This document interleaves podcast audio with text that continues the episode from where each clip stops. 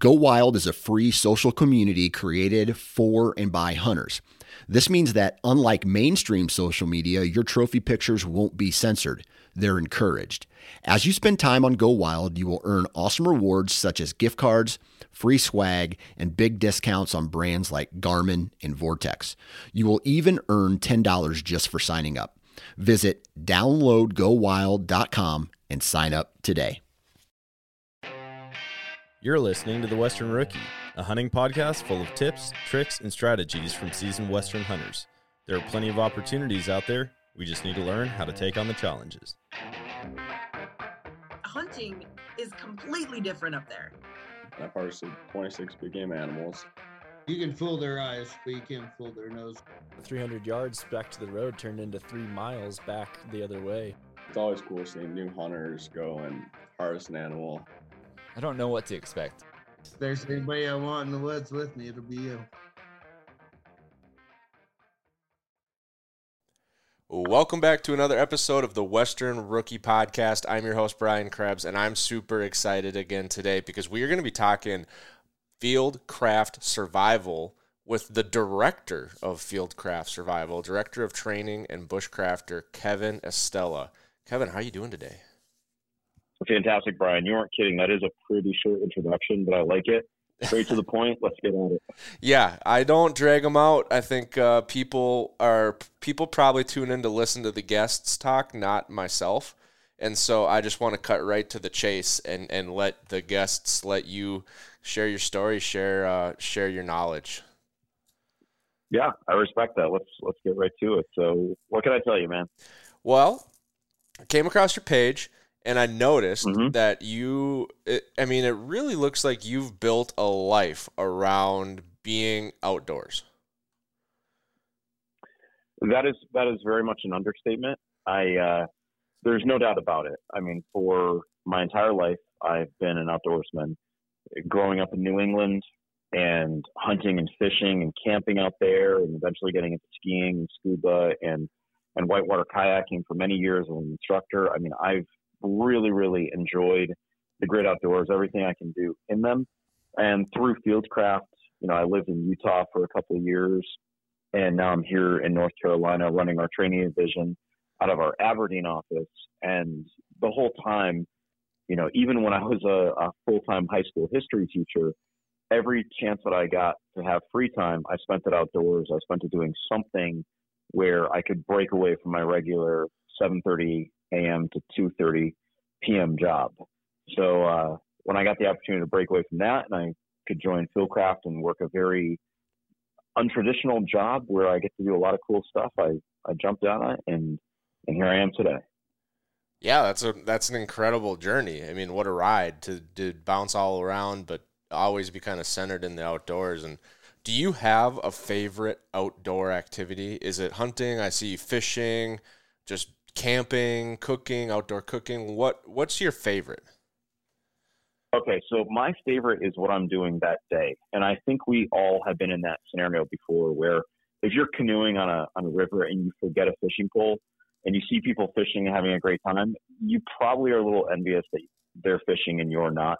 So you just have to take in the experience that day, you know, or maybe you're on a backpack hunting trip and you know, the hunting's not so great. So you break out the fishing pole and you have a fantastic day doing that. So it's really hard for me to say one activity over another. And many times what I try to do is if I am backpacking, I'm bringing a fishing pole. Or if I am fishing or camping, I'll bring a slingshot, you know, just to mess around with some plinking or a 22 rifle or a 22 pistol.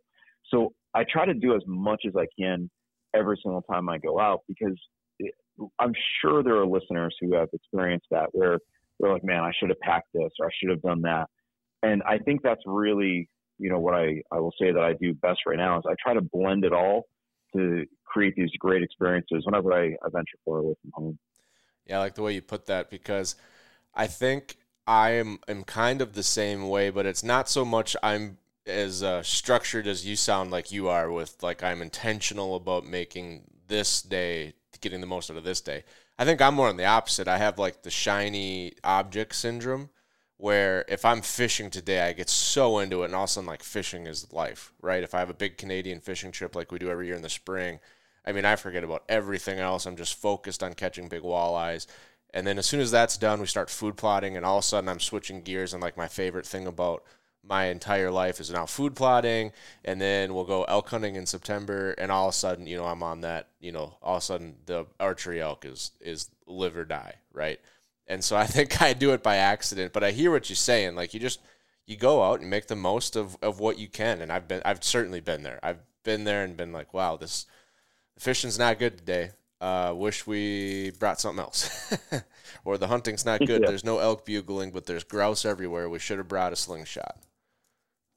Exactly. Yeah, because grouse, as we all know, are, are pretty pretty easy to harvest, pretty easy to take down. I mean, uh, it's hard to believe natives up in Alaska used to snare them with a snare pole, and they would let you just walk right up to them and put a snare over their neck and cinch it down. You know what I mean? So um, I, I just think it's really cool when you get to combine a few different things. But I get it where you're coming from, where you're hyper focused. I happen to be the total opposite. I am the poster child for undiagnosed uh, outdoors ADHD. And, you know, when I'm doing one thing, I have to jump around to another thing. You know, my friends call it restless ass syndrome. And they know that if they're going with me, they better drink caffeine because it's just hard to make you stop. Yeah, that's good. Yeah, caffeine's pretty good. I had to start bringing some on my elk hunts, but but what? So it sounds like you definitely dedicated hunter, dedicated outdoorsman, just love nature. But there's, I think there's a big difference between someone that loves being in the outdoors and someone that pursues like bushcraft, right? I mean, um, case in point, I've been an outdoorsman my entire life. I live in the outdoors. We have our own properties. We go on trips, hunting trips in the mountains, fishing trips in Canada. Well, we just bought a farm. I had no idea what any plants are. So I go start walking through the swamp on my farm, wake up the next morning with a rash everywhere. Comes to find out, our farm is loaded with poison sumac. So someone like you that's probably more into bushcraft and field survival, woodsmanship, probably can look walk through the forest and you're looking like, oh, there's a hemlock tree and there's a spruce tree and ooh, that one's poison sumac. I should walk around that. And there I am, just breaking branches, bulldozing my way through. Mm-hmm. So where did that start? Where did the bushcraft start? Well, uh, you know, the I always tell people the earliest teacher I had is my father.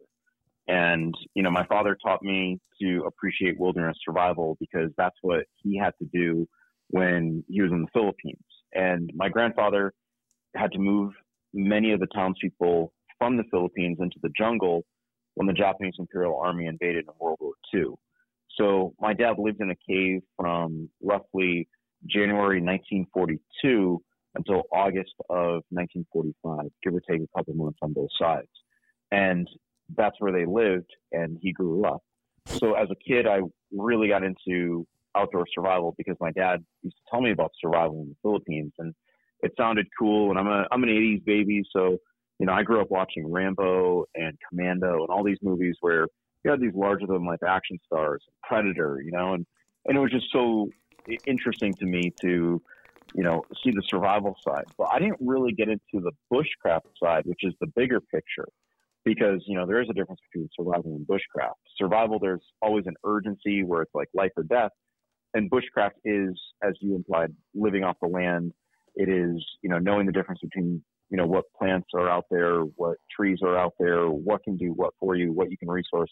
So I didn't really get into that until I was in my early early teens, you know, and I started reading the books of like Ray Mears and um, you know I started reading uh, Richard Graves' bushcraft book, and then eventually Mors Kochanski's book. So, you know, I got into studying bushcraft, you know, in my early teens and in my 20s for certain. Um, and then I studied it obviously at the Maine Primitive Skills School, Jack Mountain Bushcraft, and then where I was uh, the lead survival instructor for many years at the Wilderness Learning Center in upstate New York. Okay. So, okay, so you've been you've been in it. I mean, you're not like a self-titled bushcrafter. I mean, you I didn't even know that you could go get formal training in it other than obviously the like a go to a company and take a, a 3-day course. But you're saying there's like well, university like uh like classwork? Yes. So, so I'll put it this way: there's no governing body, universal governing body, that recognizes anyone with the title you know, bushcrafter, Mm. uh, survival instructor. I mean, there are governing bodies that regulate the title guide, and there are governing bodies that regulate the title naturalist. Now, I am not a guide, I am not a naturalist, but I am a survival instructor. I'm someone who teaches bushcraft and survival, you know, because when students are in my classes, yes, they'll learn how to make an emergency fire, but you know, this past weekend I was out in Utah and I was teaching primitive uh, survival skills. So I was showing how to make uh, cordage out of longleaf willow, and I was showing students how to, um, you know, utilize uh, natural, you know, plants out there to to create fire by friction. So I'll, I'll say that that there isn't a governing body that that regulates the bushcraft or survival instructor title, but you know, when you do it for long enough, I mean, you are what you do, and people recognize me for that. And you know, I've written a book and I've written close to 200 printed magazine articles, so people know that I'm legit. Um, not to mention, I'm not afraid to to demonstrate in front of people at a at a moment's notice, like, hey, let's go do this. Okay, you know, so I'll say that uh, you can take formal courses, and there are some great programs out there. Uh, right now, Tim Smith's program at Jack Mountain Bushcraft is probably the most intensive in the nation for semester long training. Um, you know, but there are courses out there. And, you know, if you are out there doing more with less and if you're utilizing the environment and being resourceful with limited resources, guess what? You're a bushcrafter, Mm-hmm. you know? So uh, I'm okay saying that so and so is a bushcrafter, you know, and I always tell people as far as competition, they, they say like, oh, well, aren't you afraid of calling that person a bushcrafter too? I'm like, absolutely not. You know, my competition are the people that don't want us to be outside or want to take away our rifles so we can't do this or that. You know, my competition isn't the person that wants to do what I'm doing. Uh, it's the person that tells me that I can't do what I love to do. Yeah, that's a good way to put it. That's a really good way to put it. And so, how much of bushcraftery? I don't know if that's a word. Bushcrafting. How I much think you the just made it up. I think we're I think we're good with that. bushcraftery? Uh, how much of the how much of bushcraft is is regional? Like you said, you're in North Carolina right now. So how much of of what you do is specific to North Carolina, and how much of it's almost like universal? Put me in any landscape, and these skills that I have will translate. Versus maybe, for an easy example, like North Carolina's probably got different life, plant life, animal life than Utah. Well, when I grew up, I grew up in New England, and where I did a lot of my training was upstate New York at the Wilderness Learning Center, Maine. You know, I was on a very different latitude than where I am now, and you'll find that plant plants and and trees that you're going to find in any given environment, they tend to follow bands of latitude. So I'm very comfortable Seattle, Michigan, New York, um, you know, Maine, Iceland, uh, England, you know, uh, Sweden. I mean, you name it. Like I've I've been to all those places, and I've gotten by just fine with understanding what plants are up there, understanding how to harvest them, and, and do what I need to do with them. It was a great shock when I moved out to Utah because everything out in Utah is sagebrush, right? Sagebrush, juniper. But here's where it gets interesting. From my move from New England to Utah to North Carolina, there are certain universals. And in the survival community, in the bushcraft community, you always hear about the rule of threes. And people say, like, okay, on average, you can live about three minutes without oxygenated blood going through your body, three hours exposed to the elements without good shelter, three days without water, and three weeks without food, blah, blah, blah, blah, blah, right? Everyone knows those rules of three. But there are other universal concepts that are rules of three. So when it comes to fire making, you need heat, air, and fuel. That's a rule of three. When it comes to cordage making, you need length, strength, and flexibility. When it comes to making shelter, you need something to sleep inside, over, and under. So there are so many additional rules of three that if you understand the concepts, they are universal in life. And whereas in upstate New York, I might be using birch bark to create a natural shelter, um, a water resistant, you know, roofing system for my shelter in upstate New York, I'm not using that down here in the Carolinas where there's a lot of pine. You know, there's all sorts of loblolly pine, and there's all sorts of, um, you know, other plants that you're not going to find out in Utah. And in Utah, I might be doing something totally different because I need to really focus on shade and I got to be careful because there's a 40 degree temperature swing with the the high desert. So bushcraft is definitely definitely something that can be very specialized to a given area. Like my home will always be the northern woods. I know that area better than anywhere else, but I enjoy training in other environments. Jungle, I enjoy training in uh, northwest rainforest. I enjoy training in the desert. I love learning, and that's something that differentiates a lot of bushcrafters from, say, the survivalists. Survivalists want to do like the, you know, let's go and see if we can defeat Mother Nature. Well, Mother Nature has a winning record, and bushcrafters recognize that, right? And it's more like how do you live with nature as opposed to against it. You tend to live a lot better when you keep Mother Nature happy. She's like the, you know, not the stereotype, you know, the nagging wives out there, but she's like the wife you don't want to get angry, um, because she gets angry, she'll swallow you alive and she'll kill you. So it's learning how to deal with nature uh, and live with it as opposed to you know fighting against it. Yeah, that makes sense. So, would you say the ideal contestant for like Alone um, or any of these shows where you get dropped off? I mean, it's reality TV; some are better than others, but for the concept of you get dropped off and you're trying to last longer than anyone else, would you classify that ideally as a survivalist, or would that candidate do better if they were a bushcrafter? I'll say that anyone is going to do really well on that show if they're fat. Um, and I'm totally fine saying that because I've spoken to many contestants on Alone. I've, I've podcasted them myself. I'm friends with many of them. And there's an unwritten guidebook for how to win that show. And it's very, very simple. It's how do you control starvation the best?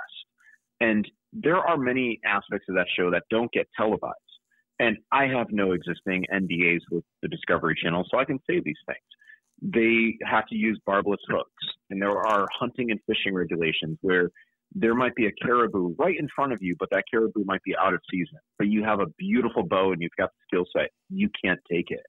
So the network tends to stack things against the favor of the contestants because if it was too easy, it would be drama. Um, I was just speaking to someone uh, from a different TV show, and this person was actually gaining weight on the show. So they said, you can't have this, this, and this. And then that person got sick. And the network, they don't have your health in their best interest. If that were the case, they would tell you, don't go on the show.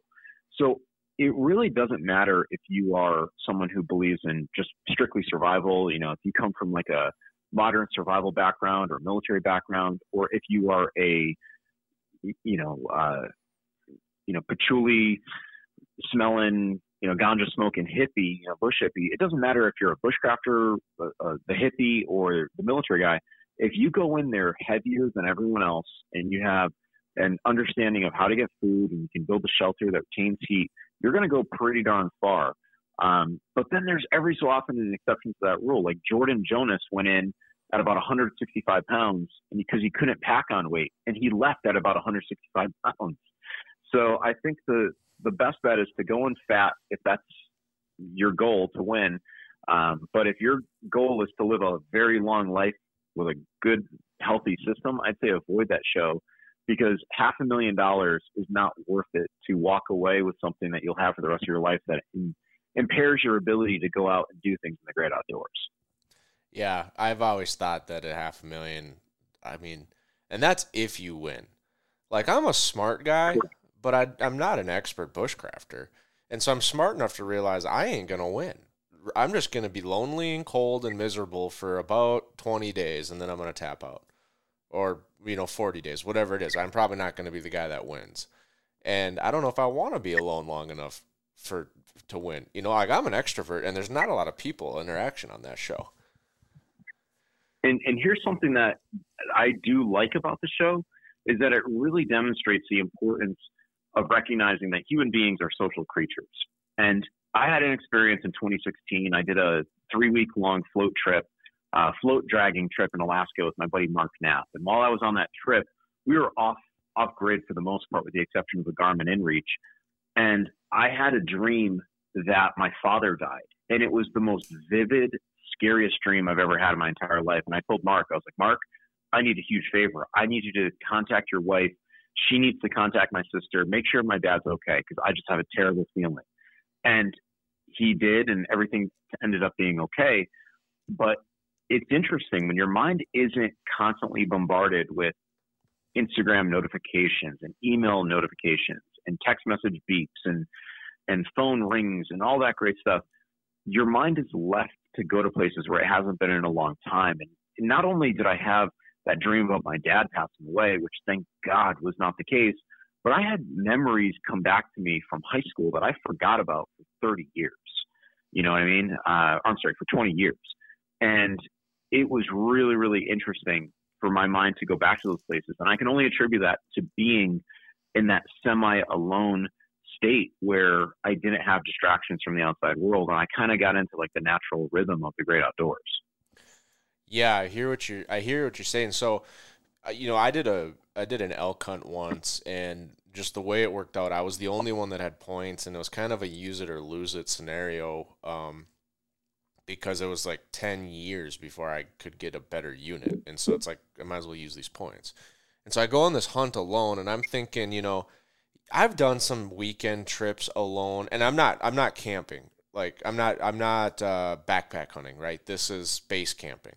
I've done some base camp weekends and yeah, it's boring, right? Sometimes when there's no action, it gets boring, but I've done it. I'll be fine.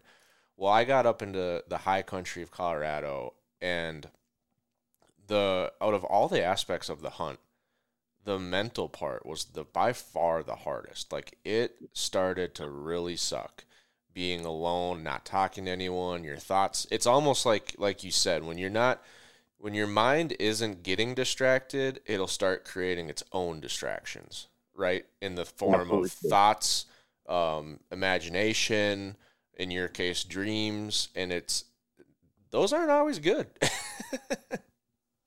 they don't always paint the best picture. Yeah, that's absolutely true.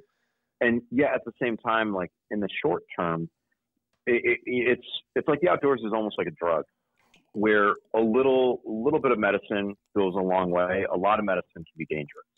You know, a little bit of aspirin can relieve some pain. A lot of bit of a lot of aspirin will go will send you to the hospital. Um, you know, the great outdoors. If you can unplug for 72 hours and just go, then you know what? That type of reset is good for you. But if you go too long, it drives you crazy. It makes you wonder what are people doing in the world? Like, I want to connect. Like, there's no such thing as a tribe of one. There's no such thing as a civilization of one. And we are very, very social creatures. So you got to get out and you got to get back at some point. Um, but if you're driven, then you can go a couple days or three days or maybe four or five even and just get away as long as you understand what could happen to you along the way. And it's always nice to be able to pull the plug at any time and say, you know what, I originally planned to go out for five days. I'm going back at four. You know, like that is the ultimate freedom. You you schedule five days, but you go as long as you want or as little as you want. You're good to go. Yeah. Yeah, it makes me wonder what is with these people that that you know I forget the guy's name, but he picked the guy that he's famous for going up to Alaska and living by himself, and he pretty much video logged the entire process, built his own cabin, but he lived by himself yeah, for was that like forty years? So he he did that in his middle age years. That was Dick Proenneke. Uh, his documentary was Alone in the Wilderness, and yeah, he was up there for forty something years um, I mean, he made one of the most elaborate log cabins with fully functional wooden hinges. And in his documentary, he's, uh, you know, he's feeding birds out of the palm of his hand, and he had moose that would come to visit him. Like that guy, pretty much. I mean, he was living in a different era as well. I mean, he didn't have all of the luxuries that we have in the palm of our hand. You know, like when we say, "Oh, I I need to grab my phone," you're not really grabbing a phone. You're grabbing a supercomputer that has more capability than the lander that landed on Mars, uh, that landed on the moon. I don't think we've landed on Mars yet, unless the government's not telling us something. But uh, you know, it's it's pretty amazing when you think about it. Like that guy lived in an era where, you know, he was doing things before high tech fabrics. The high tech fabric at that time was wool. You know, maybe it was merino wool, and he was doing everything with traditional tools. Again, that guy I would consider more of the bushcrafter naturalist than I would hunter, fisherman, or whatever. But I mean, talk about a super resilient individual, great mindset, skill set, and amazing willingness that he demonstrated by building that cabin. Yeah, I, I agree. Phenomenal talent. I'm just wondering what's going on in his mind to be able to be up there alone for 40 years. Like, I don't know. You know what I mean? You Because know, if you- I go alone for four days, I'm starting to think, all right, I want to get back. And I get, it. I get it, it's a different era. I would almost, I wonder if it was, you know, different. Like they didn't have Instagram and Facebook and supercomputers to connect with 400 people or 4,000 people. But I feel like back then, the 40 people in your community or in your life were that much more important, right? You connected with them way more often every night at dinner every day out at the farm you went to church all the or whatever all these but you had 40 people that you were ultra connected to versus now you know i'm loosely connected to like a thousand right but it's the, like it's still a total level of like social aspect of my life maybe i don't know it just it seems like there's got to be some wires twisted to be able to to do it for 40 years Yeah, you know, I've heard people say that it- most people can only maintain um, between like one to 15 friends, right? Like you can have like true friends, one to 15. And when you start trying to add another person into your friends group, something's got to give, right? Someone's got to go. So, you know, there are people out there that can exist with just one person in their life. And there are people out there that need the comfort of saying, these are my seven best friends. I mean, like, picture any of the pictures of any of any of the girls that you know that post up every fall drinking cappuccinos, wearing Uggs and a denim shirt and, and tight pants. And there's probably seven to 15 of them in a group, but there's not like a group of 50 of them. You know what I mean? Like, right close friends groups are are meant to be small, and you know, I just wonder like what could draw someone to to become like almost like a hermit like that. You know, what if I don't know Proenneke's backstory. I don't recall it if he lost someone or you know if this was just a seasonal thing, but I mean, I could imagine a, a time where someone says, you know what, I'm done talking to the world. I want to be reclusive and and live this way because I mean it already happens with the homeless population. But then again, you look at the homeless population, and even the homeless tend to congregate and work with one another, and you know they tend to be social. So it really takes a set of cojones to to go out to the Alaskan wilderness and do it all by yourself. Yeah. Um, I think that's really really powerful. Yeah, I mean, an incredible story to be able to do it and to video it all at a day where like that wasn't commonly thought of. Like nowadays, it's oh, I got to capture this, I got to get content, but back then it was remarkable. And yeah, I agree because Oh, okay. so many people I hear be like, "Oh, I'm so ready to just give it all up and move to Alaska." Or, ah, man, if like everything ever happened to my wife and kids, I'd be in Alaska living by myself. And I'm like, "Yeah, probably not. You'd probably go and you'd probably make it like three weeks." I, I agree. I agree. you know, and it, it, I hear that a lot with the hunting side of the community because this is, a, I mean, this is a hunting podcast, but I'll hear a lot of people will ask me about questions. They'll get, they'll have questions like, "Hey, I'm doing an elk hunt. I, I got a couple questions," and I'm like, "Great, I love it. What do you, what are you thinking? Where are you going? What state?" And they'll be like, "I'm going to do a 14 day backcountry Colorado hunt." I'm like, wow, you know, you got a group or, you know, how'd you land on that? And they're like, no, no, no, I'm just going by myself. And it's like, I don't have the heart to burst their bubble, but I know that they're not going on a 14 day backpack hunt because it's hard. Like, it's freaking hard. And for a first hunt, you know, you're going to probably more dangerous than hard, but I hear it time and time again. And I just like, well, come up with a backup plan. I've been there, I've done that. It, it, it can be pretty mentally tough.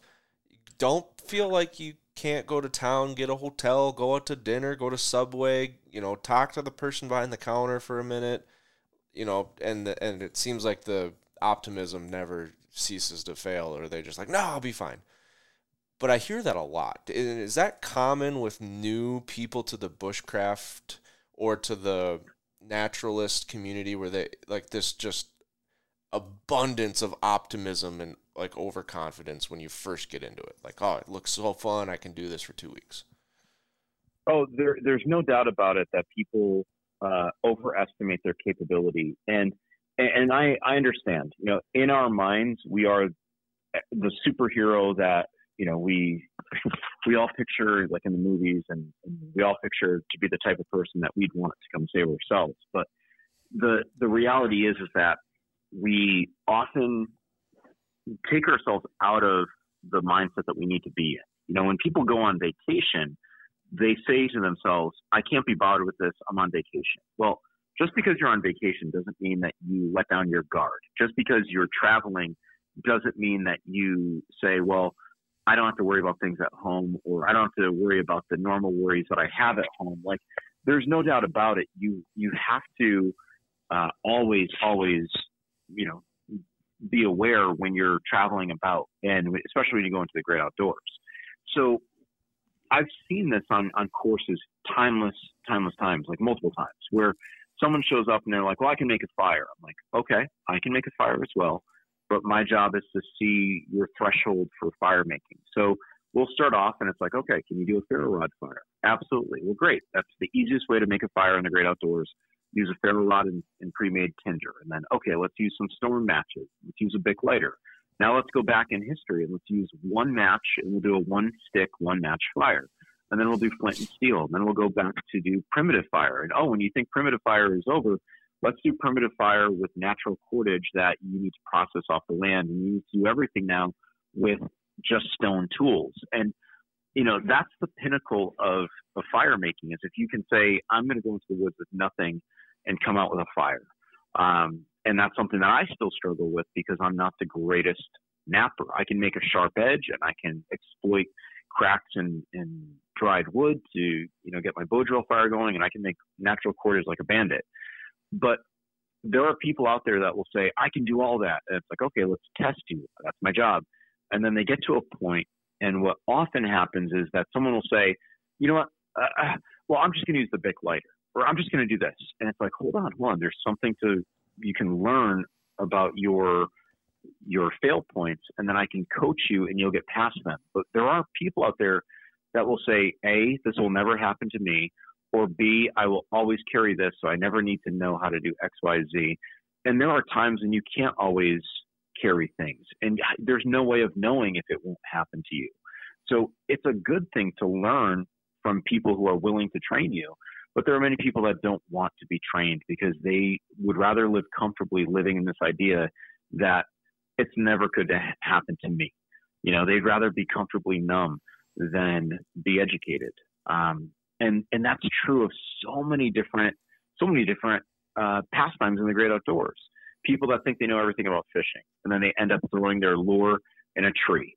People that end up going kayaking or canoeing, think they can run a rapid, and the next you know they end up swimming. People that go up into the mountains and they get you know turned around and they end up sideways on a trail, and the next you know they're they're ledged up and they can't get down. I mean, we see it every single year. If people just step back and they had a bit of humble pie and said, you know what, I don't know everything. And guess what? It's okay to not know everything. You know, then I think we'd be in a better place as outdoorsmen collectively. But I don't think that's ever going to happen. I think people are, are way too proud and they don't want to admit that, uh, that they've got some weaknesses. Yeah, I think there's some inherently conflicting characteristics at play here about the people that like doing what we like to do. And and I'm nowhere near what you do, but just put yourself in a situation outside of the couch, right? I like to chase bulls in September on a mountain. Well, by nature, mm-hmm. that makes me probably headstrong, um, a little bit arrogant, maybe a little bit cocky, a little bit overconfident. It makes me, um, you know, that kind of person to want to go out and do that. And then that's just, you know, diabolically opposed to me being humble at you know at times. So it's like it's two conflicting characteristics of the person that wants to go do it's probably the least likely person to admit they don't know what they're doing. But here's but here's how how it's different. And and this is something that maybe is a great takeaway for you and for the listeners tonight. That we can wear many hats in our lives. And one of the hats that I tend to wear is I am super competitive. Uh, I try to to do things to the point where you know I want to be number one in the class. Like I just went to a shooting class at Glock, and you know I'm listening to the guys introduce themselves, and there are some amazing shooters there, SWAT team guys from all over. And I was like, "Yep, guys, I'm just a big training junkie." But deep down in my head, I was like, "I want to win the top shot. I want to have the fastest time," and I did.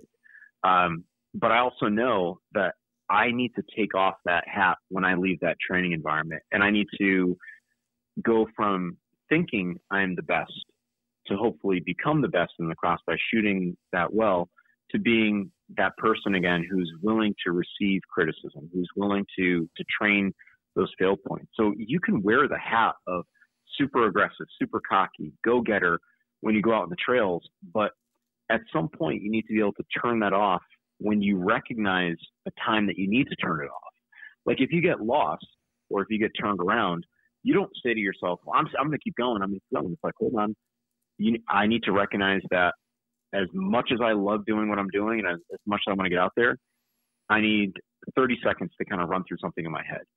And if you're able to kind of flip that switch, you know, in the tactical community that I kind of hover in and I just witness a lot, it's called turn the corner, right? How do you turn that corner when you recognize that something's wrong and then adjust course?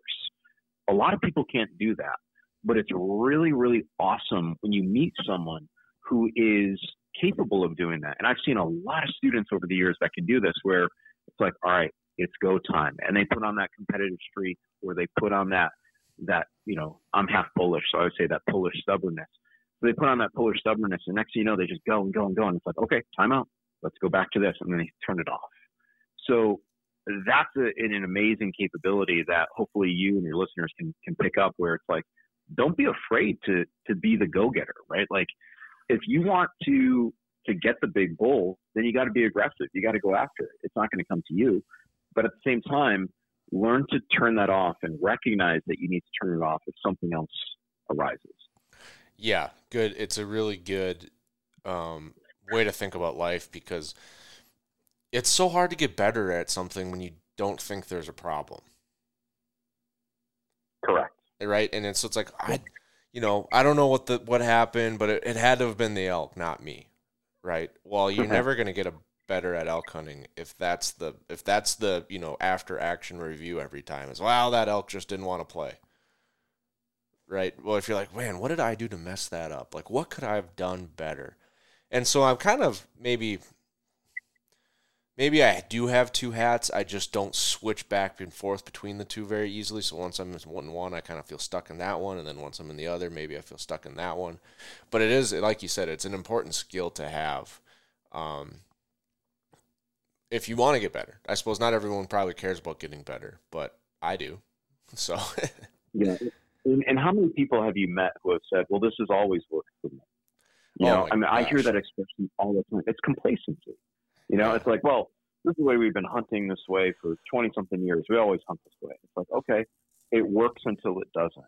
Mhm. You know, and what if there is someone out there that's willing to go further? What if there is someone out there that's willing to, to you know, uh, attempt a, a new method of hunting? Like a good friend of mine is Aaron Snyder. You know, Aaron Snyder is coming out to North Carolina in November. He's going to do a three day intensive hunting training course. And Aaron is the guy who has stalked up the deer to the point where when he's at full draw, the broadhead is between the deer's uh, antlers, you know, and he does it by changing out his boots to a pair of neoprene booties where he can actually feel the ground underneath him as he's stalking. Well, there are people out there that would say, you don't need to do that. We've been hunting in boots for the longest time. And, you know, who carries two pairs of socks or two pairs of boots, footwear? Well, the guy that is capable of doing that, that you can't do. You know what I mean? Like, like there are folks out there who will fall on tradition and say, well, this is the best thing because it's the only thing that we've been using for 50 years. And they're so unwilling to look at the new person who's got maybe a great way of doing something that might be better than theirs. Um, so it's important. Like it's like I get it. Tradition makes sense.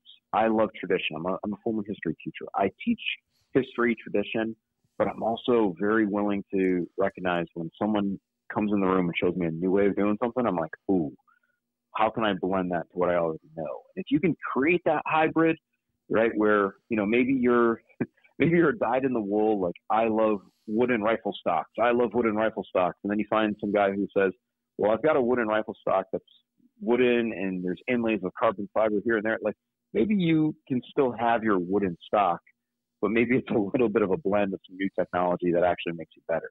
And if you can make yourself better by 10%, then why aren't you? You know, like well, that's there are people yeah. out there that just refuse to do that. A ten percent improvement. That's that's huge. I mean, I'm looking for the one percent. Like, what can I get one percent better on something? Um, and that's oh, that's kind of how I approached life. But um, but I wanted to kind of switch gears a little bit because we've talked a lot about maybe general aspects of being a bushcrafter and also just a learner, right? A lifelong learner. Yeah. But you wrote a book and it what the title 101 skills you need to survive in the woods, right? That's correct. Yes. Yes. And so I wanted to ask you, I wanted to pick your brain a little bit on like what are some of your favorite outdoor skills that you use hunting?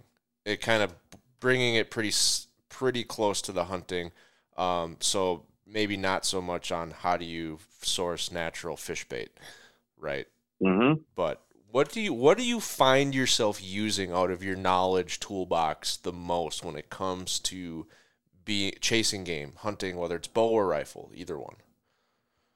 Land navigation comes to mind right off the bat.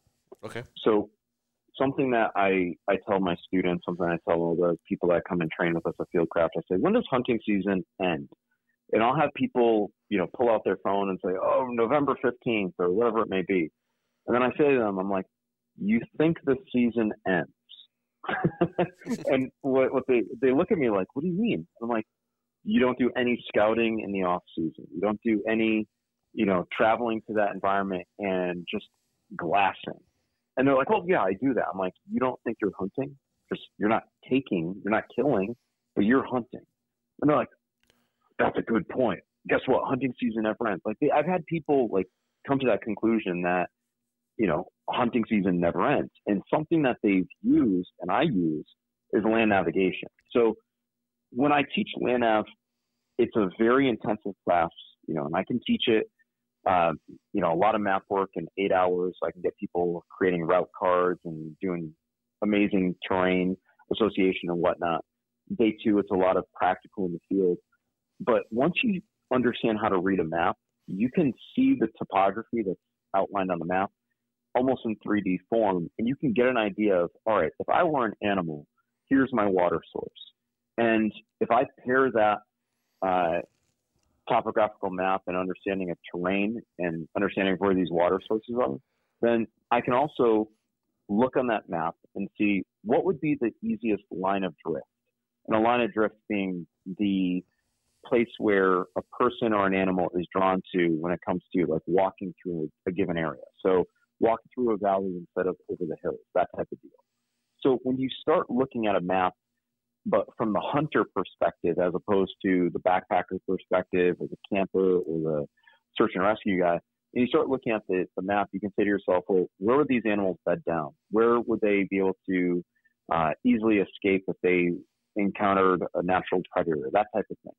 But then you start using all of the technology that's available to you like google earth and 3d satellite imaging and you can actually look in and see like okay green on the map represents vegetation, but what kind of vegetation? And on Google Earth, you can see, all right, that is a field with uh, some spruce trees here and there, but that is a very, very thick wood line. So I use land navigation like you wouldn't believe when it comes to, uh, you know, hunting in the great outdoors. It's just I like knowing where I am. I like knowing where all the terrain is. If I'm in New England, I need to know where property lines are.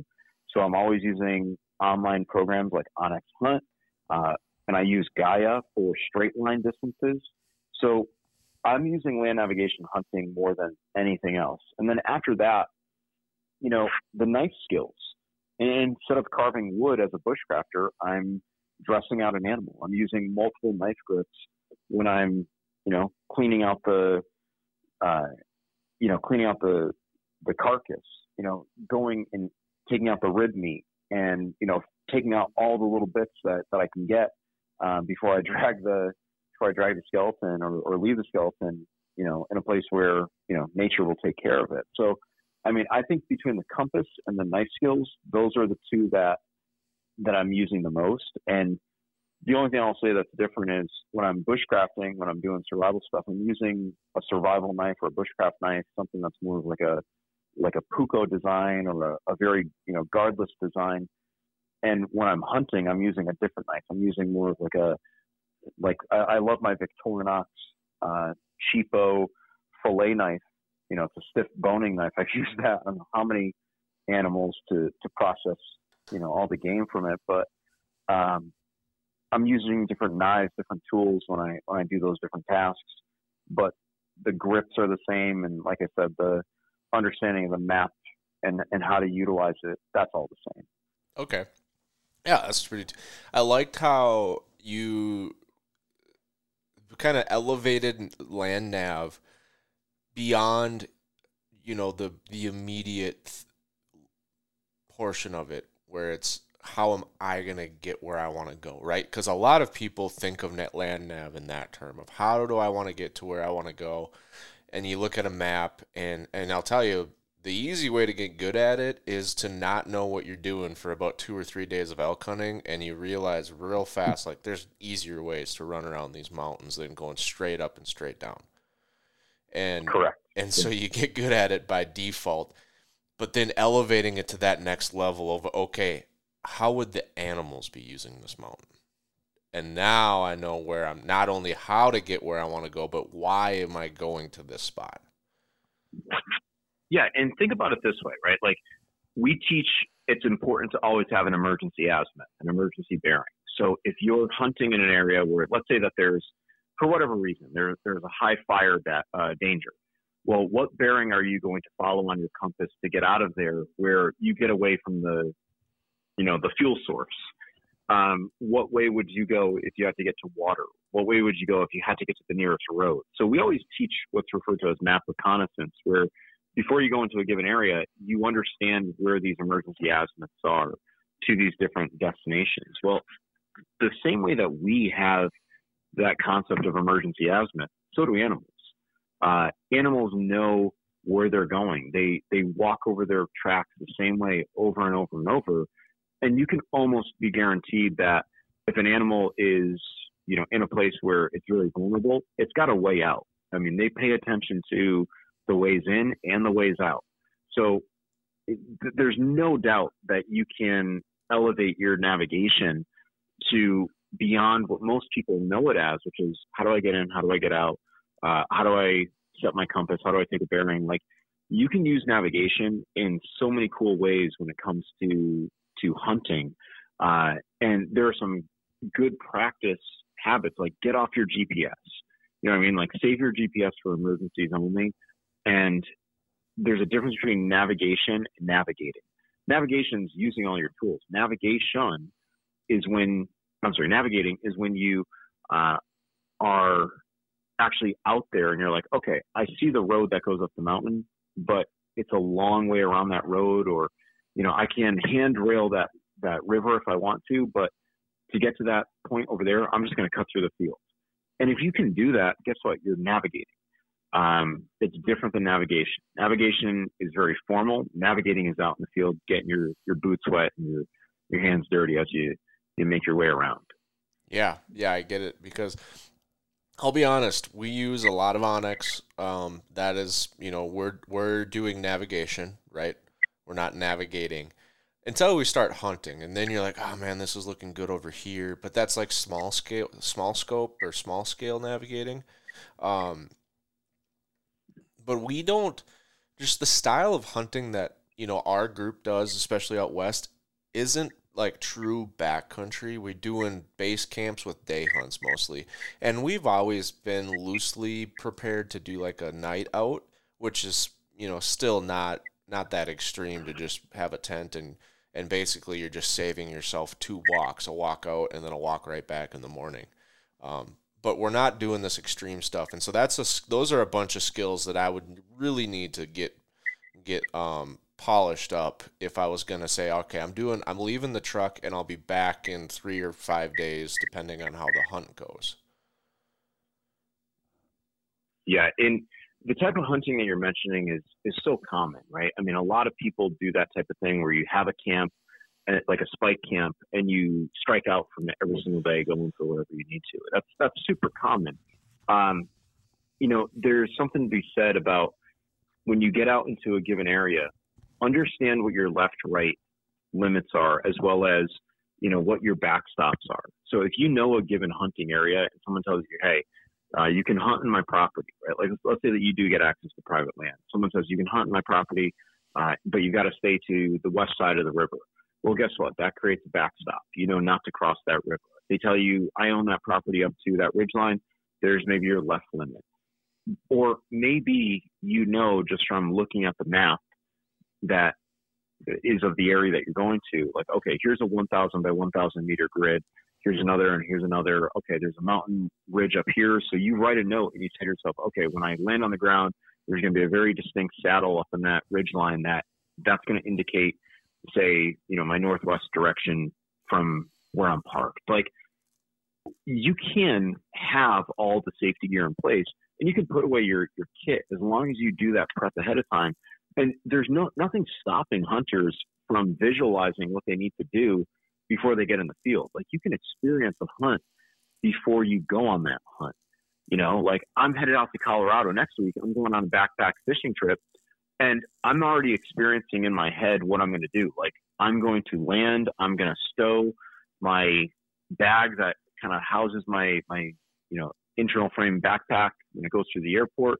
I'm going to stow that in my buddy's vehicle. I'm going to stow my Pelican case for my pistol and I'm going to load it up. And I, I run myself through the scenario of like, all right, so now I get to camp. What am I going to need? Hmm. I usually like hiking in with heavier boots, but I like camp shoes. So I throw my camp shoes in my, my pack.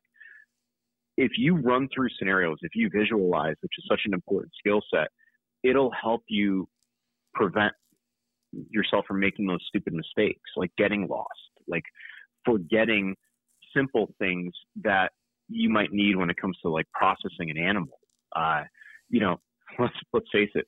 Some people go hunting and they forget the, the necessary permits. They leave it behind on the table or whatever. You know what I mean? Like, if you before you step out the door, if you can say to yourself, "All right, let me run through my hunt," just visually run through it, you'll have all the prep you need for when you get out in the field. Yeah. Yeah, I do a lot of visualization. I'm a very imaginative person, but I also have a lot of systems. And I I almost live and die by by the system, right? And so, for example, my system is when I buy a tag or when I get a tag or when that season opens, that tag goes in a Ziploc bag and it goes in my bino harness. Um, I have a I have a bino harness that's got like a zippered pocket on the backside, so like up against my chest.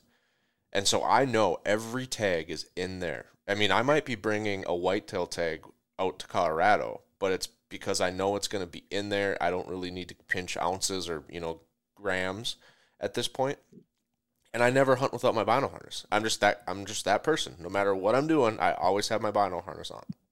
And so that's kind of just a system that over time I've developed because I've done the same thing. I've gotten out west and I'm like, oh shoot, I forgot my tags. Now I got to go find a regional game office, hope they're open, go get a reprint, you know. And so I've I kind of visualize this, but then figure out there's certain things where it just works so much better if you have a process. Like you, you, it's just habit. Like this is how I do it. This is what works for me, and this is the process I use. Yeah, I agree. Uh, those SOPs are so important, but you know, it's so easy to get caught up in the moment or to get distracted, and you know, our eyes play play tricks on us. So even having a process of, all right, I'm going to double check everything. You know, I've had some people say, well, did you check it to make sure it's there? Yes then forget about it. But I've also had people say, well, go into my pack and grab that for me and, you know, bring that over here. And then when I grab it, something falls out. You know, like I've seen that happen where it's like, damn it, that must have fallen out when I reach in my bag, you know, at the trailhead and it was dark. It's like, it's okay to double check things. It's okay to buddy check things. Like, but some people don't want to do that. They're headstrong, you know, and I get it. I'm headstrong too at times. Um, but when it comes to an important activity like a hunt of a lifetime, which every hunt is a hunt of a lifetime, then you can't make simple mistakes. You know, like when you're doing something big, don't screw up with something simple. Yeah, yeah. Usually when I do big hunts, so like an elk hunt, um, I have lists that I've relied on for years, and I will like two weeks ahead of time. I start looking at my list. I start visualizing what's different about this hunt. What do I need? What don't I need? And I start making this list, and it's way early, right? So I'm not cramming. I'm not in a rush.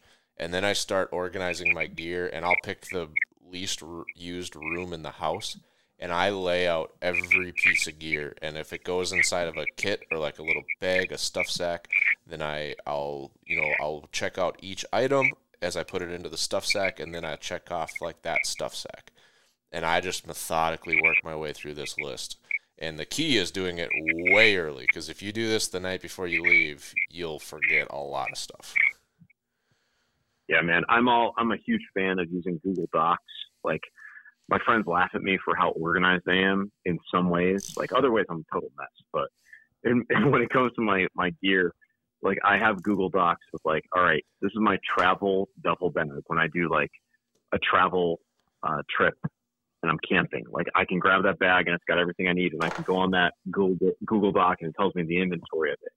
And the box that I use when I teach bushcraft, it has an inventory of everything that's in that box. And you know, when I look at all my other stuff there's an inventory. Like I know exactly how many pistol mags I have for each of my Glocks.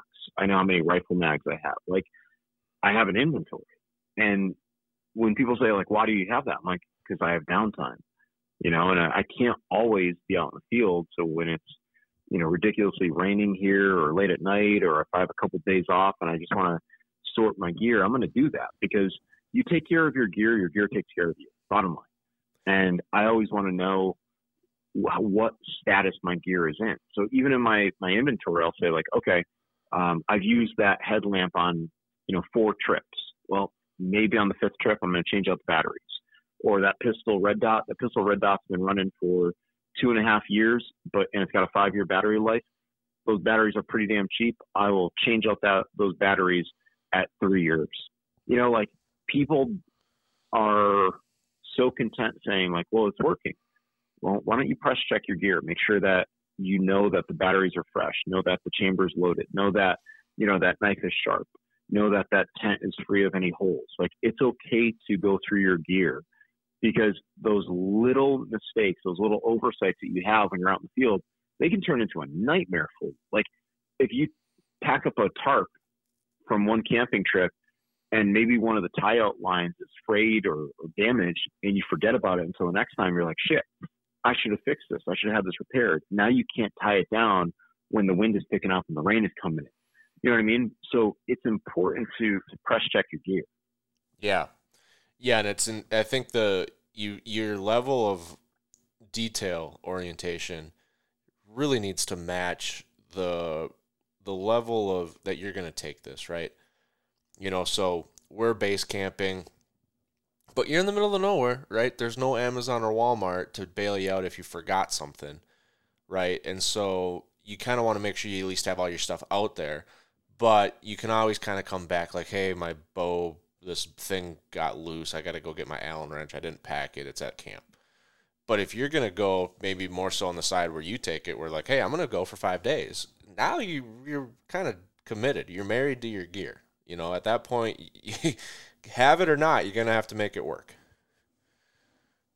Yeah, and I've had a lot of people say to me over the years, well, if it breaks, I'll just send it back. It's got a lifetime warranty.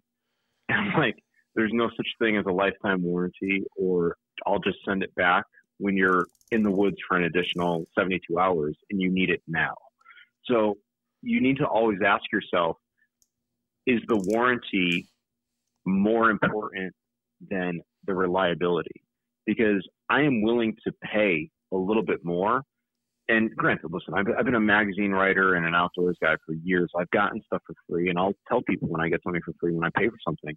Many times I pay for my own gear, and I'll say I would rather pay for something that I know will work.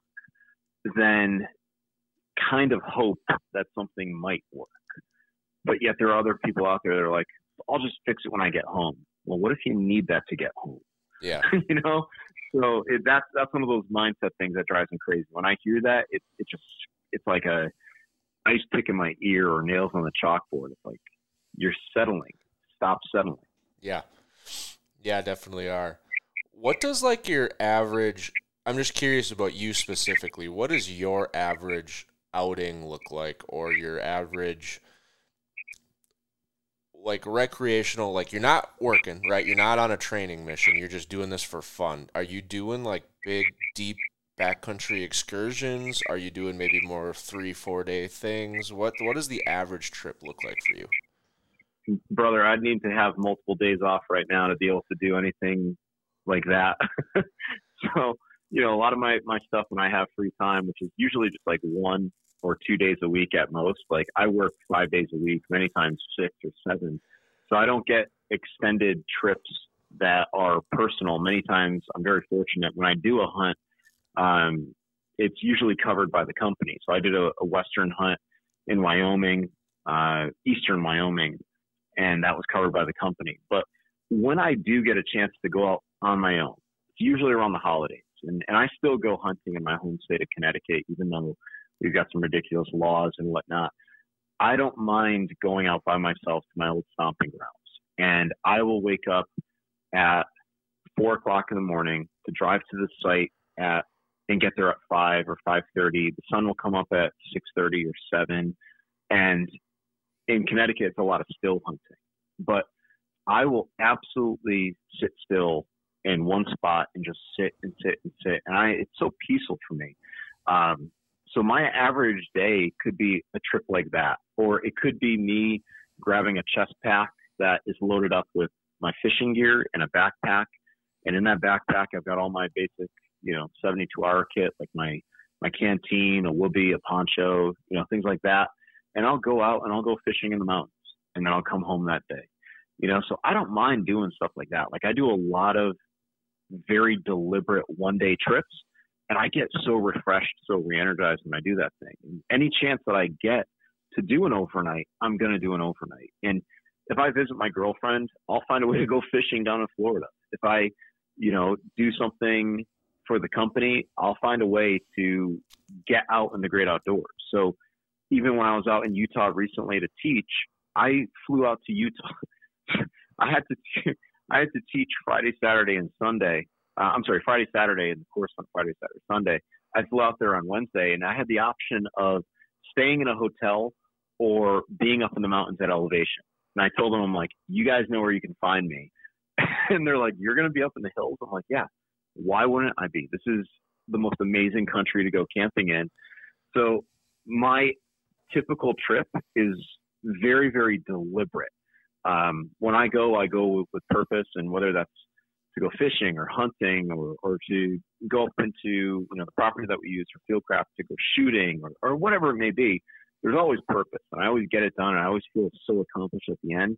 Um, and of course, there's downtime. I do enjoy a good cigar every once in a while, so uh, that's usually involved in my in, in my one day trips too. Yeah, perfect. You got to have those. You got to have those little. I don't know if they're they're not quite creature comforts, but those little things that just put the cherry on top. You know. Dude, I'll call it what it is. It's a weakness. I love a good cigar. It's a weakness. Yeah. Well, unless you're with me, then that'd be a strength because I probably wouldn't be able to smoke a good cigar.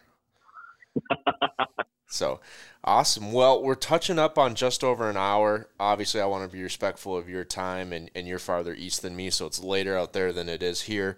Um, but I wanted to give you an opportunity, Kevin, to share with the listeners where they can find you and where they can find your book if they're interested in learning 101 different skills they could use to survive in the woods. Yeah, of course. So people can find me at fieldcraftsurvival.com. Uh, that's the company website. My you know place of business is in North Carolina, so I run the training division here in Aberdeen, and we do bushcraft survival training, land navigation training, medical training, uh, shotgun training. Uh, our tactical training director Casey, he runs all of the pistol and rifle courses out of Maxton. So we have a lot of training that we do here in North Carolina. We will get you ready for the field. Um, people can message me on Instagram at Estela Wild Ed. They can email me if they want, Estela at fieldcraftsurvival.com. Um, and you can find my book at Barnes and Noble. You can find my book at Books a Million on Amazon. You can buy it on on Fieldcraft. People always say, "Well, where's the best place to you know give you the most from the sale?" And it's like I get the same commission that I've been getting for four years off that book, no matter where you buy it. So as long as you can find it for a good cheap price, I'm happy. And if you want to do something that's really cool, something I've been encouraging everyone to do, please buy a copy of it if you haven't already and donate it to your local library for distribution and specify that so they don't sell it. Um, just because I want to encourage people to get into the great outdoors, and not everyone's going to have 20 bucks to buy a book. And maybe there'll be a kid today, like there was when I was young, and I was that kid going to the library, checking out books, getting inspired by outdoor writers. And maybe by donating a, a book to your library, a book that I wrote, you'll inspire a kid to be the next generation of outdoorsmen. Wouldn't that be cool if you could just look down wherever you're looking up from in a hundred years and there's some person on a podcast that says, I got into it because I read this book at my local library. That would be really cool. That would be so cool. That would be amazing. That's that's I guess why we do it. That's why you do it anyway. You're you're the educator, right? That's the that's the dream. Yeah, lifelong, never end. Ah, there you go. Well, thank you for being here, Kevin, and thank you for listening, folks.